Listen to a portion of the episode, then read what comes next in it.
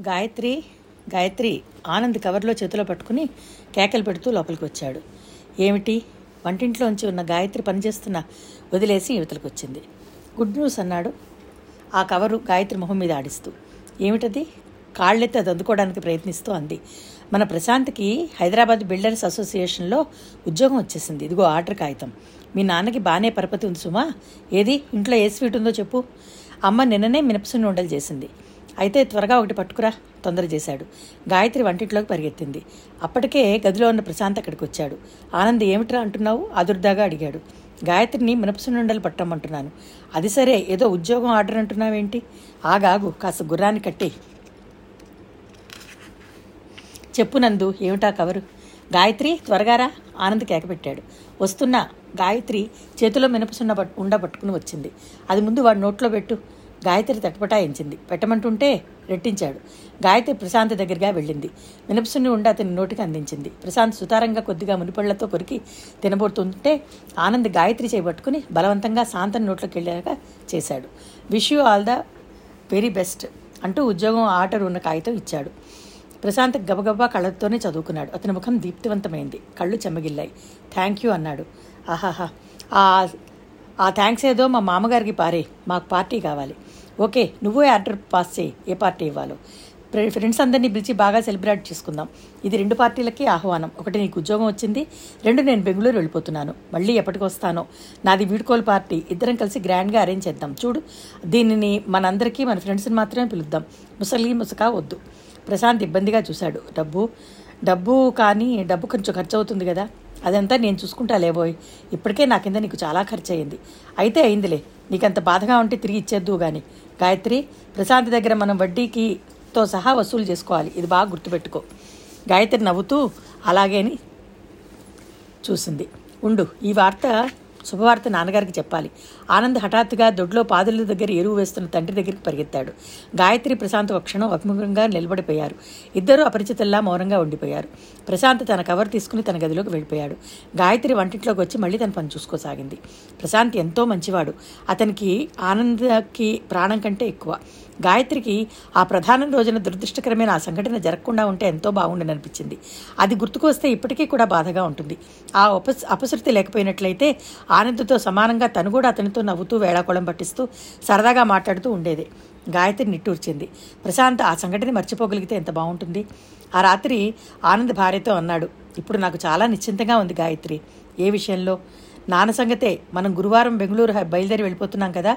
నాన్నని మనతో రమ్మంటే ఇప్పుడే కాదు వేసవకాలం వస్తానని వాయిదా వేశారు. ఆయన ఇక్కడొక్కరు ఉండడం నాకు అసలు ఇష్టం లేదు. ఇప్పుడు పర్వాలేదు ప్రశాంత్ ఉన్నాడుగా. వాడు ఉద్యోగం వస్తే ఎక్కడికైనా వెళ్ళిపోతాడేమో భయం. ఇన్నాళ్ళు నాకు మనసులో పిక్కుతూ ఉండేది. ఇప్పుడు అది పోయింది. గాయత్రి నిష్ఠూరంగా చూసింది. అయితే అతనికి ఆ ఉద్యోగం ఇప్పించడంలో మీకు ఈ స్వార్థం ఉందన్నమాట. ఈ అనంతంలో స్వార్థం లేని మనిషి ఉంటాడేమిటి? అన్నాడు. ప్రశాంత్కి ఉద్యోగం వచ్చిందని ఒక కారణం చెప్పాడే గాని అది కేవలం ఆనంద్ తను వెళ్ళబోయే ముందు స్నేహితుల్ని నలుగురిని ఒకసారి కలవాలని ఏర్పాటు చేసిన పార్టీ అది. జూలాజికల్ గార్డెన్లో ఉన్న గెస్ట్ హౌస్ బుక్ చేయించాడు. అక్కడ చేరిన అందరూ వయసులో వాళ్ళే వయసు నవ్వు హుషారు వాళ్ళలో రాజ్యం వెళ్తున్నట్టుగా ఉన్నాయి. బాగా డబ్బుండి ఉద్యోగాలు చేస్తూనో వ్యాపారాలు చేస్తూనో తల్లిదండ్రుల అధికారాలకు లొంగకుండా సర్వస్వతంత్రంగా ఉండే మనుషులు వీళ్ళు. పెళ్ళి కాకపోయినా ఏ స్నేహితురాలను వెంట తీసుకుని నిర్భయంగా రాగలిగిన వాళ్ళు ప్రశాంత్కి ఈ వాతావరణం చాలా కొత్తగా ఉంది. అతను పెరిగిన పరిసరాలు అతని స్నేహితులు పూర్తిగా వేరు. అక్కడ వాళ్ళందరూ సంసారపు బాధలు తామే నెత్తిన పెట్టుకుని మోస్తున్నంత నిరుత్సాహంగా భారంగా ఉంటారు. ఉద్యోగాలు దొరకవో పెళ్ళి చెల్లెలు పెళ్ళిళ్ళు కాకనో అప్పులో మునిగి తండ్రులు కుణిగిపోతుంటే చూస్తూ ఊరుకోలేక వాటిని చక్కదిద్దే సామర్థ్యం లేక నలిగిపోతూ పాయతకేళ్ళ వయసుకే నలభై సంవత్సరాలు ముదిమికి రాగా జీవితం అంటే విసుకెత్తిపోయినట్టుగా బతికేవాళ్ళు.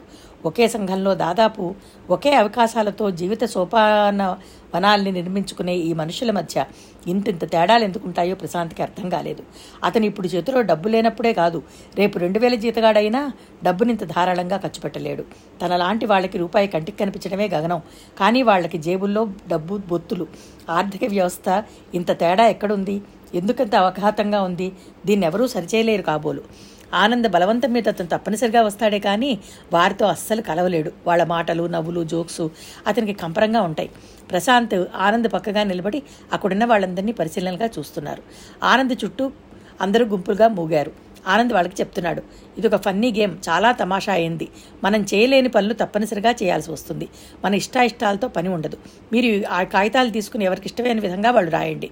ఆ వాక్యాలు ఫన్నీగా ఉండాలి. ఉదాహరణకి కుప్పిగంతులు వేయాలి అని ఒక వ్యక్తి రాశాడనుకోండి ఆ కాగితం తర్వాత ఎవరి చేతికి వస్తే వాళ్ళు చేసి తీరాల్సిందే. అందరూ పకాలను నమ్మారు. నవ్వారు. ఆనంద్ వాటినన్నింటినీ బాగా కిందకి పైకి కలిపేశాడు. తర్వాత ఒక్కొక్కటి తీసి అందరికీ ఇచ్చాడు. ప్రశాంత్కి గాయత్రికి కూడా ఇచ్చాడు. ఒక్కొక్కళ్ళు తమ వంతుకి చీటీ రాగానే కళ్ళు పెద్దవి చేసి ఓ అంటూ కేకలు పెట్టసాగారు. Come on letter start. First ఎవరు? అన్నాడు ఆనంద్. నువ్వే అన్నారు ఆనంద్ చేతిలో కాగితం తీసుకుని చూశాడు. ఏముంది అందులో? ఆసక్తిగా అడిగారు ఎవరు కుప్పిగంతులు వేయమని. బైగాడ్ ఇది నాకే వచ్చింది. ఏం చేస్తాను తప్పదుగా. ఆనంద్ వచ్చి అందరూ చుట్టూ దడికట్టు చూస్తుండే కుప్పిగంతులు వేశాడు. అక్కడ ఐదు నిమిషాల పాటు నవ్వులతో మారుమోగిపోయింది నువ్వు మిస్సెస్ రజని తర్వాత అడిగాడు ఆనంద్. లావుగా పుట్టిగా ఉన్న అమ్మాయి భరతనాట్యం చేసాగింది. అతను పాట పాడమని వచ్చింది ఒక అతనికి. అతను గార్ధభస్వరంతో పాట పాడుతుంటే అందరూ వినలేక చెవులు మూసుకున్నారు. గాయత్రి చీటి మీద కళ్ళకి గంతలు కట్టుకుని భర్తను వెతుక్కోవాలి అని ఉంది. ఆనంద్ జేబురుమాలు తీసుకొచ్చి గాయత్రి కళ్ళకి గంతలు కట్టాడు. తన్ని నిలబడి చోటుని కాకుండా వేరే చోటగా నిలబడి నిలబడ్డాడు. గాయత్రిని కాసేపు ఏడిపించి చివరికి దొరికిపోయాడు. ఒక అతనికి గుడ్లగుబగా చూడాలని వచ్చింది. ఇంకో అమ్మాయికి పిల్లిలా అరవాలని వచ్చింది. ఏ ప్రశాంతిని వదిలేశారు అన్నారెవరో. అవును ఏరా నీకేది వచ్చింది? అని అడిగాడు ఆనంద్. సారీ నేను మీ గేమ్లో పాల్గొనబోవటం లేదు అన్నాడు ప్రశాంత్. నాన్ సెన్స్ నువ్వు ఆ చీటీ తీసుకున్నప్పుడే ఒప్పుకున్నావు. నాకు ఇష్టం లేకపోయినా నీకు ఇష్టం లేకపోయినా ఆ పని చేసి తిరాల్సిందే. కమాన్.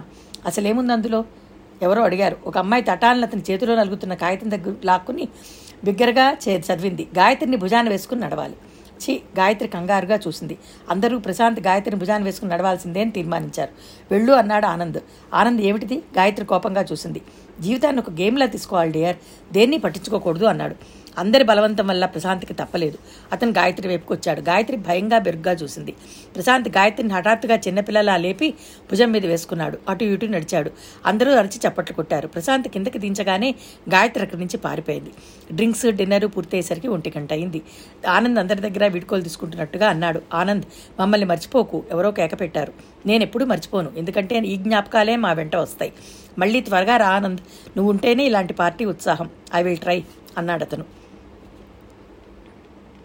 పౌర్ణమి కావటం వల్ల వెన్నని విరగబడినట్టుగా మెరుస్తోంది. కారులు స్కూటర్లు అక్కడి నుంచి ఇంటి ముఖం పట్టాయి. గాయత్రికి బాగా నిద్ర వచ్చేస్తోంది. నిలబడలేనట్టుగా ఉంది. ఆనంద్ ఎవరెవరికో ఇంకా వీడుకోలు చెప్తూనే ఉన్నాడు. గాయత్రి విసుగ్గా ఇంకా అక్కడ కుర్చీలో కూలబడింది. ప్రశాంత్ కారు తీసుకొచ్చాడు. ప్రశాంత్ నువ్వే డ్రైవ్ చేయి. నేను డ్రింకు డ్రింక్ తీసుకున్నాను. డ్రైవింగ్ మీద ఏకాగ్రత కుదరదేమో అన్నాడు ఆనంద్. ప్రశాంత్ తల ఊపాడు. అతను డ్రైవ్ చేస్తున్న కారు ఇంటికి బయలుదేరింది. ప్రశాంత్ పక్కన గాయత్రి గాయత్రి పక్కన ఆనంద్ కూర్చున్నారు. కాసేపటికి ఇద్దరూ నిద్రలోకి జారిపోయారు. ఆనంద్ తల వెనక్కి సీటు కానితే గాయత్రి తల ప్రశాంత్ భుజం మీద ఆనింది. అతను గాయత్రి తలను ఒకసారి సరిచేశాడు. అది మళ్ళీ అతని భుజం మీదకే వచ్చింది. ఈసారి అతను సరిచేయలేదు. ఆనంద్ గాయత్రి బెంగళూరు వెళ్ళేది ఆ రోజే. ప్రయాణానికి అంతా సిద్ధమైంది. ఆ పూట అందరూ పరమహంస గారింట్లో భోజనం చేశారు. ఆనంద్ తండ్రిని తనతో రమ్మని ఎంతగానో అడిగాడు. మీరు మాతో రండి మావయ్య అంటూ గాయత్రి చేత చెప్పించాడు. కానీ పాండురంగారావు గారు వినలేదు. కొత్త కాపురం. గాయత్రికి ఇది కొత్త చోటు. మీరు కాస్త కుదుపు పడిన తర్వాత వస్తాను. మీ ఇద్దరూ నాకు సేవలు చేసే రోజులు ముందు ఉన్నాయిలే అన్నాడు. పిల్లని ఒకదాన్ని పంపడం ఏమిటండి? ఎవరో ఒకళ్ళం వెళ్ళి వస్తే బాగుంటుందంది కస్తూరమ్మ గారు. వాళ్ళేదో మర్యాదకి మనల్ని రమ్మన్నారు కానీ నిజంగా మనం వెళ్తే వాళ్ళకి ఇబ్బందే వాళ్ళకి ఇప్పుడు ఎవరూ అవసరమూ లేదు అన్నారు పరమహంస గారు. గాయత్రి కాళ్ళకి పసుపు రాసి ముఖాన్ని బొట్టు పెట్టింది. తెచ్చిన బెనారస్ చీర కట్టుకోమంది. ఆవిడ మాటి మాటికి కళ్ళనీళ్ళు తుడుచుకోసాగింది. గాయత్రి తల్లి భుజం మీద చేయి వేసింది. అమ్మా నువ్వు ఇలా బాధపడితే నేను వెళ్ళనే వెళ్ళను. ఆవిడ కళ్ళు తుడుచుకుంది. కాదే అమ్మా ఏ తల్లికైనా పిల్లని అత్వారింటి పంపుతుంటే కళ్ళకి నీళ్ళు వస్తాయి. ఇది లోకం తీరు అంది. నేను ఉత్తరం రాస్తాను. నువ్వు నాన్న రండమ్మ ఒకసారి అంది. నేను రావడానికి సిద్ధమే మీ నాన్నే పడనీయరు అంది. గాయత్రికి కూడా హఠాత్తుగా కళ్ళల్లో నీళ్ళు తిరిగినాయి. ఆవిడ మాటలు చేష్టలు చాలా చాస్తంగా ఉంటాయి కానీ మనసు నవనీతం. పెట్టుపోతల విషయం వస్తే ఆవిడకెవరూ సాటిరారు. ఏమిటి ఇంకా ఆలస్యం? అవతల ట్రైన్కి టైం అవుతోంది. పరమహంస గారు కేక పెట్టారు. అయిపోయింది నాన్న నేను రెడీ అయ్యాను అంటూ గాయత్రి ఇవతలకు వచ్చింది అక్కడ సూట్ కేసుకి పక్కగా వరుసగా పెట్టిన సామాను చూసి ఆనంద్ కనుబొమ్మలు చిట్లించాడు. ఏమిటిదంతా? అన్నాడు. ఏమీ లేదు. ఇదిగో ఇది ఆవకాయ జాడి. ఇందులో గోంగూర ఉంది. ఇవి అప్పడాలు ఒడియాలు ప్యాకెట్లు. ఈ కొత్త బిందెలో మినపసున్నుండలు చెక్కడాలు ఉన్నాయి. ఈ తాటాకు బుట్ట చలిమిడి. వెళ్ళగానే నలుగురు స్నేహితులకి పిలిచి పెట్టుకోండి సరే ఈ లగేజ్ అంతా వెంట తీసుకువెళ్ళాలా? ఈ ఆవకాయ జాడి ఎక్కడైనా పగిలితే? ఎందుకు పగులుతుంది? జాగ్రత్తగా కట్టించాను అన్నారు ఆవిడ. ఆనంద్ దండం పెట్టాడు. అత్తగారు ఇవన్నీ మా వల్ల కాదు. తీసి దాచి ఉంటండి. మీరు వచ్చేటప్పుడు పట్టుకొద్దురు కానీ ఈ మా సూట్ కేసులు తప్ప ఇంకేమీ వద్దు. అసలు నేను రావడం అనేది ఉందా అని ఆవిడ భర్త వైపు కోపంగా చూసింది.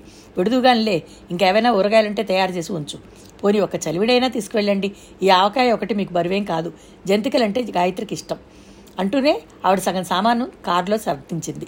అందరూ తల ఒకటి చేతిలో పట్టుకుని కారులో కూర్చోవాల్సి వచ్చింది. కారు స్టేషన్కి వచ్చింది. వస్తాను డాడీ అన్నాడు ఆనంద్. వెళ్ళి వస్తాను అను అన్నారు ఆయన. సారీ వెళ్ళి వస్తాను. ఆనంద్ ముఖం క్షణంసేపు సీరియస్గా అయింది. చటుక్కున వంగి తండ్రి పాదాలకి దండం పెట్టాడు. ఇదేమిట్రా? ఎందుకో కానీ మీ ఆశీర్వాదం కావా కావాలనిపించింది డాడీ. మీ అత్తగారికి మామగారికి కూడా నమస్కరించు అన్నారు ఆయన. ఆనంద్ వెంట గాయత్రి కూడా దండం పెట్టింది. ఈ దండాల కార్యక్రమం ఎక్కడ మొదలుపెట్టారేమిటి అన్నాడు పరమహంస గారు. ట్రైన్ కదలడానికి సిద్ధంగా ఉన్నట్టు కోత వేసింది. ఆనంద్ ప్రశాంత్ దగ్గర క్షణం ఆగాడు. వెళ్ళి అతను గాఢంగా కౌగిలించుకుంటూ ఒరే నాన్న జాగ్రత్తగా. ఉండరా? నీకు దా అప్పగించి వెళ్తున్నాను రహస్యంగా అన్నాడు. ఏం పర్వాలేదు నువ్వు నిశ్చింతగా వెళ్ళు అన్నాడు ప్రశాంత్. గాయత్రి ఆనంద్ ఇద్దరు ట్రైన్ ఎక్కారు. ఓకే బై అత్తగారు వెడుతున్నాం అన్నాడు ఆనంద్. అందరిలోకి ఆఖరిగా ప్రశాంత్ కనిపించాడు. అక్కడున్న వాళ్ళల్లో అతను పొడుగ్గా ఉండడంతో అతని చెయ్యే కనిపిస్తోంది. గాయత్రి ఆనంద్ ఇద్దరూ చెయ్యి ఊపసాగారు. క్రమంగా రైలు దూరం అయిపోయింది. అందరూ తిరిగి వచ్చారు. ఏమిటో సందడంతా మూటకట్టుకుని తీసుకెళ్తున్నట్టుగా ఉంది అన్నారు పరమహంస గారు కస్తూరమ్మ గారు పెద్ద పెట్టుని ఏడవసాగింది. ఏమిటే నీ పిచ్చి? బెంగుళూరు అంటే ఎంత దూరం? నీకు ఎప్పుడు చూడాలంటే అప్పుడు చెప్పు. ప్లేన్ ఎక్కితే గంటలో బెంగళూరు వెళ్ళిపోతాం. అన్నారు పరమహంస గారు. ఏం పెళ్ళో ఏమిటో? ఒక ముద్దు లేదు ఒక ముచ్చటా లేదు. నా తల్లికి ఏది సరిగ్గా జరగనే లేదు. ఓ అదా నీ బాధ. ఇంకో కూతుర్ని కను. అన్నీ తీరిగ్గా నీ ఇష్టం వచ్చినట్టు చేద్దాం. అన్నాడు పరమహంస గారు నవ్వుతూ. ప్రశాంత్ మౌనంగా డ్రైవ్ చేస్తున్నాడు. అతనికి ఆనందం వెళ్ళిపోయిన వెలితి పుడుకోలేనట్టుగా అనిపిస్తోంది.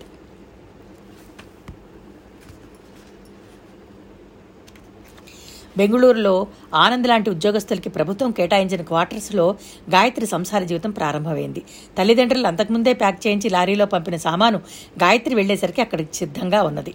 అవి తెచ్చుకున్నారు. ఇల్లు సర్దడంలో ఆనంద్ గాయత్రికి ఏ విధమైన సహాయం చేయలేదు. పైనుంచి అబ్బబ్బా మన చిన్న కాపురానికి ఈ బండెడు సామాన్ ఎందుకు? అంటూ విసుక్కున్నాడు. గాయత్రి అతన్ని ఆఫీసుకు పంపించి తనే ఇల్లు సర్దుకుంది. అతను ఆ ఊర్లో అడుగుపెట్టాడో లేదో అతిథుల రాక ప్రారంభమైంది. ఆనంద్ ఎక్కడుంటే అక్కడే ఫ్రెండ్స్ని నేర్పించుకుంటాడు ఆఫీసు నుంచి వస్తూ సాయంత్రం వేళ ఇద్దరిని ముగ్గురినో వెంట పెట్టుకొచ్చేవాడు. ఇల్లు సర్దుతూ చెమట్లు కారుతూ చెదిరిన బొట్టుతో కుచ్చిళ్ళు పైకి దోపుకుని ఉన్న భార్యను చూసి చిరాకు పడేవాడు. ఈ అమ్మమ్మ వేషం ఏమిటి? నేను వచ్చేసరికి నీట్గా ఉండకుండా అవతల నా ఫ్రెండ్స్ ఏమనుకుంటారు? వాళ్ళకి నువ్వు పని మనిషో భార్యో తెలియకుండా ఉంది అనేవాడు.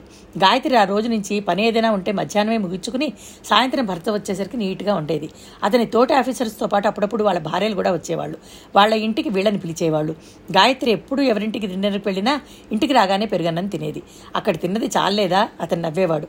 తోటి ఆఫీసర్స్ భార్యలతో స్నేహం పెంచుకోమని కలుపుగోలుగా ఉండమని ఆనంద్ ఎప్పుడూ చెప్తూ ఉండేవాడు. గాయత్రికి ఎలాగో ఉండేది. పైకి వాళ్ళతో ఎంత నవ్వుతూ మాట్లాడినా ఎంత చనువుగా ప్రవర్తించినా లోపల ఏదో చెప్పలేని అఘాతం లాంటి ఎడం ఉంటూనే ఉండేది. వాళ్ళ ఆచార వ్యవహారాలు ఆ జీవన పద్ధతే వేరు. ఆడవాళ్ళు మనవాళ్ళలా ఇంటి పట్టునుండరు. మగవాళ్ళతో క్లబ్బులకు పెడతారు పేకాడతారు. పిల్లల్ని ఎప్పుడైనా సినిమాలకి షికార్లకి వెంట తీసుకువెళ్ళడం మినహా ఎక్కువ భాగం వాళ్ళ ఆయాల మీద వదిలేస్తారు. భోజన విషయంలో ఎక్కువగా బయట హోటళ్ళ మీద క్లబ్బీల మీద ఆధారపడతారే తప్ప ఇంట్లో స్వయంగా చేసుకోవడం తక్కువ. సాటివారిలోకి వచ్చినప్పుడు ఒకరిని మించి ఒకరు ఫ్యాషన్గా ఉండడానికి తాపత్రయపడతారు. భర్తలతో పక్కవాళ్ళతో జోక్స్ వేస్తూ బిగ్గరగా నవ్వుతారు. గాయత్రికి ఈ జీవితం చాలా కొత్తగా ఉంది. వాళ్ళందరిలో మిస్సెస్ సిన్హా కాస్త వయసు మళ్ళిన మనిషి. లేడీస్ క్లబ్ సెక్రటరీ కూడా. అందరూ ఆవిడని మమ్మీ అని పిలుస్తారు. ఆనంద్ గాయత్రిని ఆమెకు అప్పగించాడు. మమ్మీ నా భార్యకి ఏం తెలియదు. ఒట్టి కంట్రీ ఫ్లవర్. మీరు కాస్త మోడర్న్గా చేసి పెట్టండి. ఓకే ఓకే తప్పకుండా. ఆనంద్ తనకు అప్పగించిన బాధ్యతని పెద్దరికానికి ఆవిడ పొంగిపోయింది. మిస్సెస్ ఆనంద్ మీరు మధ్యాహ్న వేళల్లో నా దగ్గరికి రండి. ఇక నుంచి మీరు నా విద్యార్థిని. మీరు త్వరలో ఫస్ట్ క్లాసులో వచ్చేలా ట్రైనింగ్ చేస్తాను. ఆనంద్ గాయత్రిని టైం ఉన్నప్పుడల్లా ఆవిడ దగ్గరికి వెళ్ళమని మరీ మరీ చెప్పాడు. గాయత్రి ఒకసారి వెళ్ళింది. అక్కడ మిస్సెస్ సిన్హాతో పాటు ఇంకో నలుగురు ఎదురు కూర్చుని ఉన్నారు. వాళ్ళంతా పేకాడుతున్నారు. నీకు వచ్చా? మిస్సెస్ సిన్హా అడిగింది. గాయత్రి రాదు అన్నట్టు తల తిప్పింది. నేను నేర్పుతాను నేర్చుకో అని పేక ముక్కలు పరిచి గాయత్రికి వివరించి చెప్పింది. ఒక ఆట వాళ్ళతో కలిసి ఆడింది. గాయత్రికి అది మహాబోరుగా అనిపించింది. ఈ ఆట డబ్బులు పెట్టి ఆడితే మహామజాగా ఉంటుంది. నువ్వే చూస్తావుగా అంటూ డబ్బులతో ప్రారంభించింది ఆవిడ. ఆట పూర్తయ్యేసరికి గాయత్రి గెలిచింది కానీ ఆ డబ్బు గాయత్రి తీసుకోలేదు. నేను సరదాగా ఆడాను ఈ డబ్బు నాకేం వద్దు అని అక్కడ పెట్టేసింది. మిసెస్ సిన్హా వాళ్ళు మొహాలు చూసుకున్నారు. భర్తలంత సంపాదించబోస్తుంటే వీడికి డబ్బు పిచ్చేవటో అనుకుంది. మర్నాడు గాయత్రి వెళ్ళలేదు. కొత్తగా వచ్చిన మ్యాగజైన్లో వంటలు చదువుతూ కూర్చుంది. మిసెస్ సిన్హా ఫోన్ చేసింది. నువ్వు రాలేదేం? నీకోసం ఎదురు చూస్తున్నావంది. సారీ మిసెస్ సిన్హా నాకు చాలా తలనొప్పిగా ఉందండి వాళ్ళకి పేకాటే కాదు బాతాఖాని కూడా చాలా ఇష్టం. ఫోన్ ఎత్తారంటే ఒక పట్టాన పెట్టరు. ఒక రోజున మిస్సెస్ సిన్హా ఫోన్ చేసి సాయంత్రం సరిగ్గా ఆరు గంటలకు వస్తాను. ఒక చోటుకు వెళ్ళాలి నువ్వు రెడీగా ఉండు అంది. గాయత్రి తలదూక్కుని జడ వేసుకుని బొట్టు పెట్టుకుని జరీ చీర కట్టుకుని తలలో పూలు పెట్టుకుని రెడీ అయ్యింది. మిస్సెస్ సిన్హా కారులో వచ్చింది. ఇద్దరు కారులో కూర్చున్నారు. మనం ఎక్కడికి వెళ్తున్నామంది గాయత్రి. నువ్వే చూస్తావుగా? ఆవిడ నవ్వింది. ఆవిడ సరా కారు సరాసరి అజంతా బ్యూటీ క్లినిక్ ముందు ఆగింది. లోపలికి వెడదాను రా అంది ఆవిడ. గాయత్రి ఆవిడ వెంట లోపలికి వచ్చింది అక్కడ ఒక యువతిని మరొక యువతి జుట్టు దువ్వి ముస్తాబు చేస్తోంది. ఈ క్లినిక్ ఉందే ఇది సిటీలోకెల్లా ప్రసిద్ధి చెందింది. ఇక్కడ అలంకరణ చేయించుకోవడం అనేది పెద్ద సోషల్ స్టేటస్. మన ముఖాన్ని బట్టి మన జుట్టు దువ్వే పద్ధతి కళ్ళను బట్టి కాటుకొద్దిద్దే విధం శరీరం చూసి డ్రెస్ వేసుకునే స్టైల్స్ నేర్పుతారు. మనం చూసే రకరకాల ఫ్యాషన్స్ ఇక్కడ పుట్టినవే. ఫ్యాషన్స్ అనేవి మనలో ఎవరికీ స్వయంగా రావు. ఇలాంటి చోట నేర్చుకోవాల్సిందే అంది. ఇందులో తప్పేమీ లేదు. ఇదివరకు అందం భగవంతుడి వరం అనేవారు. ఇప్పుడు అదొక విద్య. అన్ని విద్యలతో పాటు అది మనం నేర్చుకోవాలి. ప్రకృతికి మనం ఇచ్చిన వికృతం ఏదైనా ఉంటే చిన్న చిన్న సవరణలతో మనం సరి చేసుకుని అందంగా కనిపించుకోవచ్చు. గాయత్రి వింటూ కూర్చుంది. జుట్టు ముడివేయించుకుంటున్న ఆవిడ ముస్తాబు పూర్తయ్యి ఎత్తు చెప్పులు టకటకలాడిస్తూ వెళ్ళిపోయింది. మిస్సెస్ సిన్హా అక్కడ పనిచేసే ఆంగ్లో ఇండియన్ మీద యువతికి గాయత్రి పరిచయం చేసింది. ఆనంది గురించి చెప్పింది. గాయత్రిని ఫ్యాషనబుల్గా తయారు చేయమన్న అతని కోరిక గురించి చెప్పింది. ఓ ష్యూర్ అంది. ఆవిడ గాయత్రిని లేచి నిలబడమంది. వెనక్కి తిరగమంది నడవమంది. గాయత్రి పొరుగాట జడ చూసి మీరు జుట్టు కత్తిరించుకుంటారా? అంది ఇంగ్లీష్లో. నో గాయత్రి అరిచినట్టుగా అంది. ఆవిడ జడ మీద చేయవేయబోతుంటే గాభరాగా లేడీలా దూరంగా జరిగింది. భయపడకండి. మీకు ఇష్టం లేకుండా మిమ్మల్ని సంప్రదించకుండా నేను ఏదీ చేయను గాయత్రి జడ ముందుకు వేసుకుని చేత్తో పట్టుకుంది. నాకు ఇలాగే బాగుంది నాకే ఫ్యాషన్స్ అవసరం లేదంది. చూడండి ఇలాంటి అందమైన అమ్మాయిలు ఎప్పుడూ ఫ్యాషన్స్లో లీడింగ్గా ఉండాలి కానీ ఇలా బెదిరిపోకూడదు. మిమ్మల్ని చూసి మిగతా అందరూ అనుకరించడానికి తహతాలాడాలి మీరు ఈ గొలుసు ఎందుకు వేసుకున్నారు? ఈ రింగులు ఎందుకు పెట్టుకున్నారు? ఈ ఫ్యాషన్కి ప్రతీకలే సంప్రదాయాన్ని అందరూ అనుకరిస్తారు. కానీ సాంప్రదాయాన్ని చాలా కొద్ది మందే సృష్టించగలుగుతారు మీరు చిన్న చిన్న మార్పులతో ఇంకా ఎంతో అందంగా కనిపిస్తారు. నలుగురికి వెళ్ళినప్పుడు మీరు అందంగా ఉంటే మీ భర్తకి ఎంత గర్వంగా ఉంటుందో ఆలోచించండి. మీరు జుట్టు వదలండి. నేనేం కత్తిరించాను. దాన్ని ఇంకా ఎలా బాగా అలంకరించుకోనో మీకు చూపిస్తాను. దాని ఇష్టం లేకపోతే వదిలేదురు కానీ ఎక్కువ టైం పట్టదిలా రండి. ఒక్క నిమిషం ఇలా కూర్చోండి అంటూ కుర్చీ చూపించింది. ఆవిడ తీయటి మృదువైన మాటల్లో ఏదో మంత్రం ఉన్నట్టు అనిపించింది. ఇష్టం లేకపోయినా ఆవిడ చూపిస్తానన్న ఫ్యాషన్కి గాయత్రి మనసు మెత్తబడింది. వచ్చి కుర్చీలో కూర్చుంది. ఆవిడ గాయత్రి జుట్టు విప్పింది. వెనక నుంచి దాని చివర్ల వరకు బాగా దువ్వింది. ముందుకు వచ్చి గాయత్రి మధ్యకున్న మధ్యపాపిడి తీసేసి ఎడంవైపుకు పాపిడి తీసింది. కుడివైపు జుట్టుని నుదురు బాగా కనిపించేలాగా పైకి దువ్వి ఎడంవైపు దు కిందకి దువ్వింది. జుట్టు చివరని రబ్బర్తో బంధించి సగం వరకు మడతపెట్టి తీసుకువచ్చి పైకి పెట్టి అడుక్కి దోపి పిన్నులు పెట్టింది. ఇప్పుడు చూడండి గాయత్రి గడ్డం పట్టుకుని అద్దం వైపుకు తిప్పింది. అద్దంలో తన ప్రతిబింబం చూసుకుంటున్న గాయత్రికి నోట బా- మాట రానట్టు అయింది. తన ముఖం తనకే చాలా కొత్తగా ఉంది. గాయత్రిని చూడగానే మార్వలేస్ అంది మిస్సెస్ సిన్హా. ఇక తీసేయండి అంది గాయత్రి. నోనో ఇంటికి వెళ్ళి ఆనంది చూపించిన తర్వాత కానీ తీయను. ఇప్పుడు కాదు అంది మిస్సెస్ సిన్హా. ఇద్దరు ఇంటికి వచ్చేసరికి ఆనంద్ కూర్చు ఉన్నాడు. అతను గాయత్రిని చూడగానే ఆశ్చర్యపోయాడు. ఆనందం పట్టలేనట్టుగా గబహాలను గాయత్రి మోకాళ్ళ దగ్గర నుంచి చుట్టేసి పైకెత్తి గిరగరా తిప్పాడు. వచ్చిన వాళ్ళు కూడా గాయత్రిని ప్రశంసించారు. ఆనంద్ నేను మాట నిలబెట్టుకున్నానా? నీకు తృప్తిగా ఉందా? అంది Mrs Sinha. Oh thank you. Anand గాయత్రిని దించి ఆవిడ దగ్గరికి వచ్చి బుగ్గ మీద గట్టిగా ముద్దు పెట్టుకున్నాడు.